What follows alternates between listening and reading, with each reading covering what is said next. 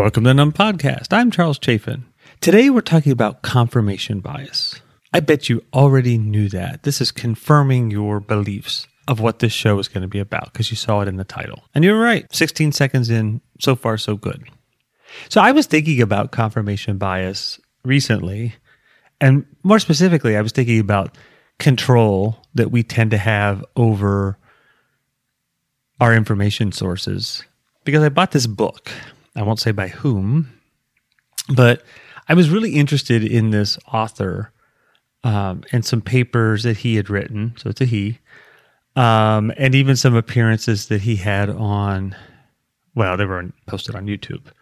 So I bought his book. And I was really excited to read it.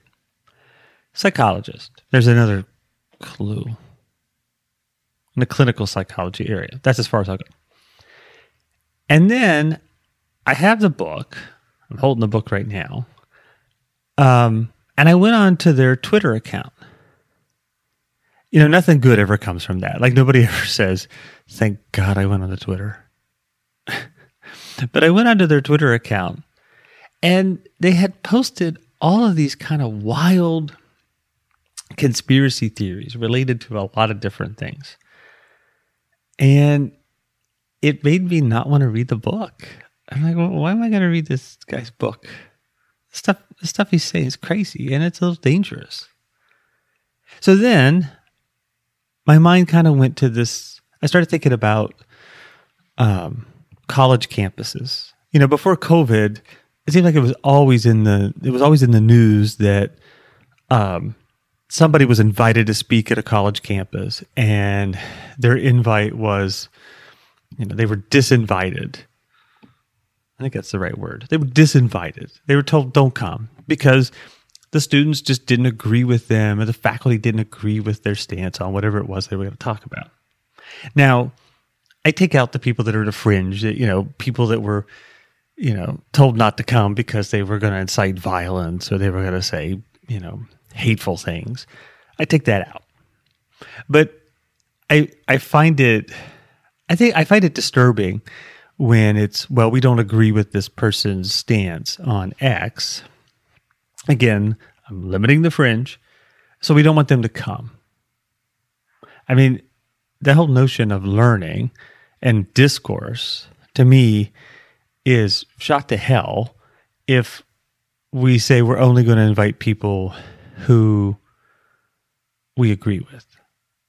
So, you know, this book which I haven't decided what I want to do with. I suppose I should read it so that I don't seem, seem like a hypocrite for what I've written and what I talk about here.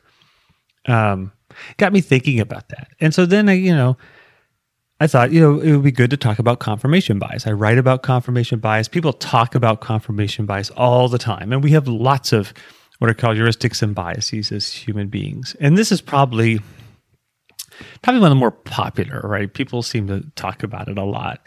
And what it is, if you haven't read the book where I talk about it, um, I know you're going to get around to it. And I know that it's if you haven't read the book, it isn't because of my Twitter account. I don't think so. Um, unless you think my Twitter account is so boring that you think the book might be as boring.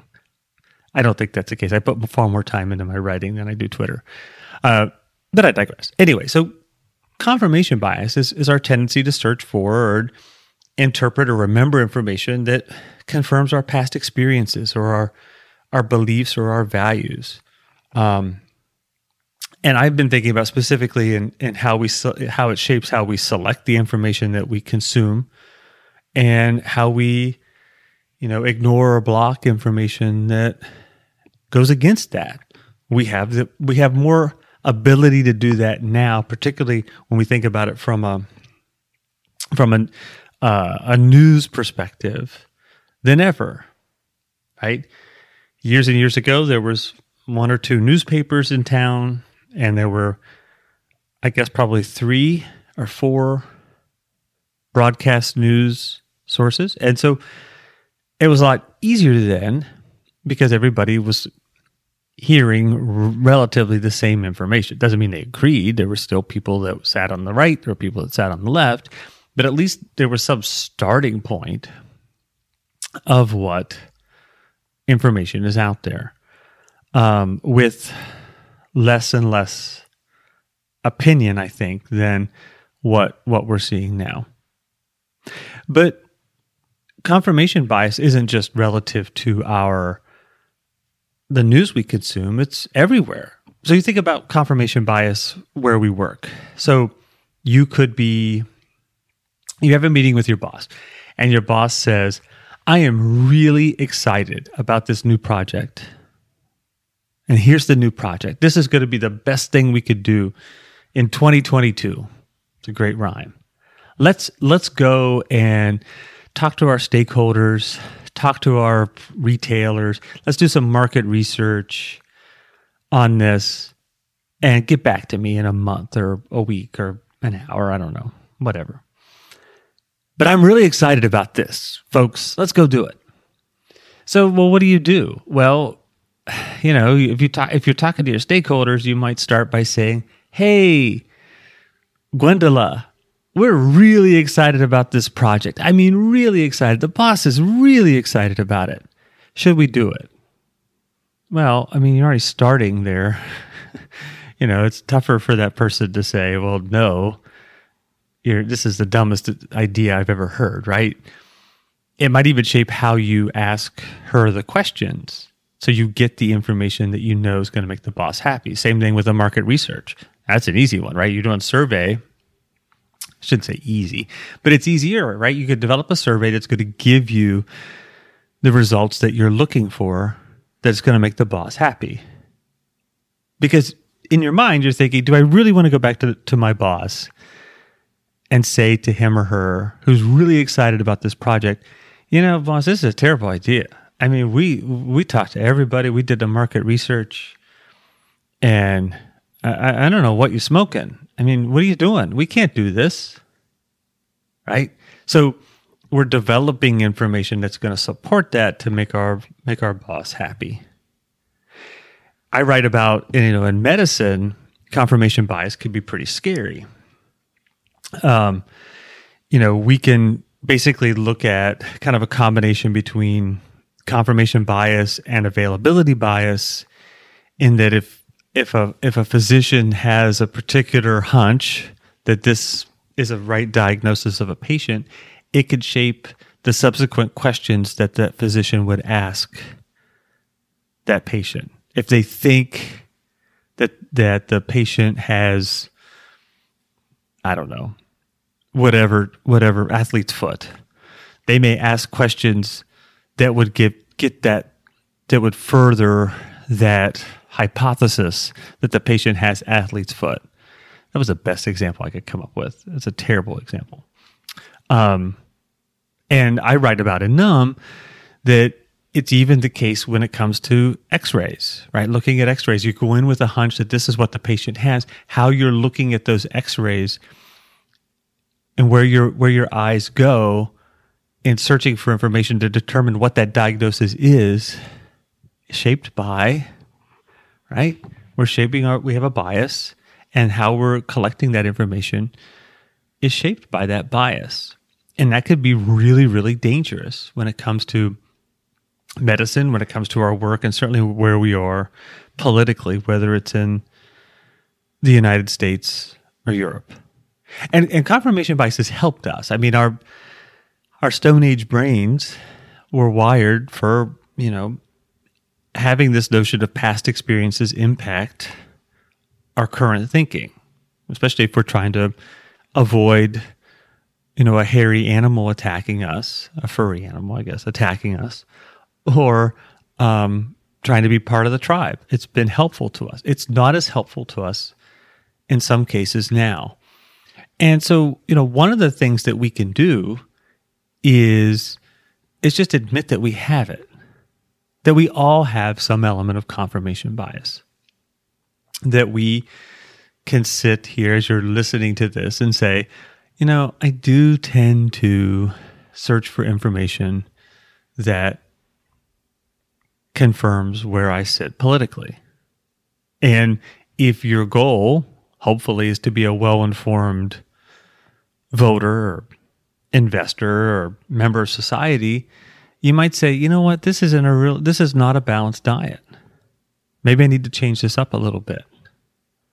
Now, with your boss, I don't know what to tell you about that one.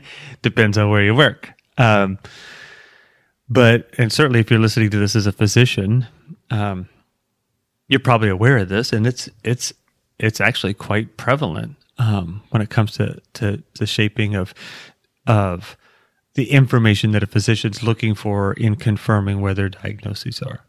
There's some element of age that's part of it. I don't get into that too much, but you know there are papers that suggest that as individuals get older, they tend to make snap decisions more quickly, and that can also impact. Um, can also confirmation bias can be can be even a a bigger issue there. Individuals being a little bit more dogmatic. Um, and it's also, by the way, I mean, you could think about it when it comes to emotionally charged issues. So, gun controls, I write about gun control in the book. And, you know, if we are for more gun control, how we remember instances of gun violence will certainly shape and, and further our argument. Same if we're if we're against gun control, we might remember more instances where a gun thwarted further gun violence or you know places that have more gun control we might remember more violent instances in those places so emotionally charged issues can also play a part in in confirmation bias so if we recognize that we have it and we decide that we want to be well informed and make good decisions, that can go a long way um, in helping address some of that. Um, I want to remind you we're doing a short episode today. I keep getting emails about shorter episodes that you all love them, and I don't know how to take that. I guess it's a good thing, you know. But I do read several of them, and they say we really like the shorter episodes, and my mind immediately goes to we want less of you. Nevertheless, this is a this is a short episode. I've got some great interviews with some guests coming uh, longer episodes here early in uh, 2022. A reminder that you can get the Numb podcast on Apple Podcasts, Spotify, Google Play, Audible, or wherever else you get your podcasts. And I do hope that if you can leave a review, uh, particularly on Apple Podcasts, a positive review, I hope that you do. Uh, I'm going to share one email today, and that's from Kelly J in Queens, New York. Uh, not very far from here. Uh, love the podcast. The email episode was so helpful. I've told my team to be more deliberate about the times that they are engaging email, and maybe, just maybe, Kelly says, they should talk directly with a colleague and avoid email when possible. I'm not sure how it will all work for us, but one of my goals is to get myself and my team away from being tethered. I love that word tethered to the inbox all day. Thanks to the book and podcast, I am numb, and both of them are helping. Thank you, Kelly, for that great email. Um, I love the word tethered. That's so great. Um, yeah, you know, I mean, I, I, there's a couple things there. I mean, certainly the idea of having more discussion instead of a one-off email can be really really helpful because it could lead to other opportunities for collaboration right and you know I, I think every organization's different when it comes to um, how you can effectively manage email without the email inbox managing you. And in some cases it could be just having specific times or asking even individual employees have specific times where you're not on email or specific times when you're going to be on email. You know different organizations and companies are doing different things. Some require more vigilance with the email inbox than, than others but having that set time is, is really really important um, and I, you know, I, I actually think it's a, it's, it's like so many other things. And confirmation bias is one. It's just that recognition, right? Having the recognition that you know what? Be, having my Outlook open all day, waiting for, um, you know, waiting for push notifications is not helping me with my other work. You know, some people they're in a, you know, an external role where all they're doing is responding to, you know, folks and they, they need to be on email, but other people are doing projects and collaborating and creative thinking and staring at the inbox is taking up a lot of cognitive resources. So I appreciate the the um, uh, this email, and there were several others that talked about that from an organizational perspective, and um, excited to to maybe talk to a couple of um, organizations about how to help them with that. Um, and I should mention, by the way, my um, website is charleschaffin.com if you're interested in uh, learning more about all that. Um, you probably heard a little splice there in audio because I have I was getting ready to do our song for today, and I read the song and then realized, oh my goodness, there's some lyrics in here that I can't share. Otherwise, I have to change the change the uh, rating on the podcast.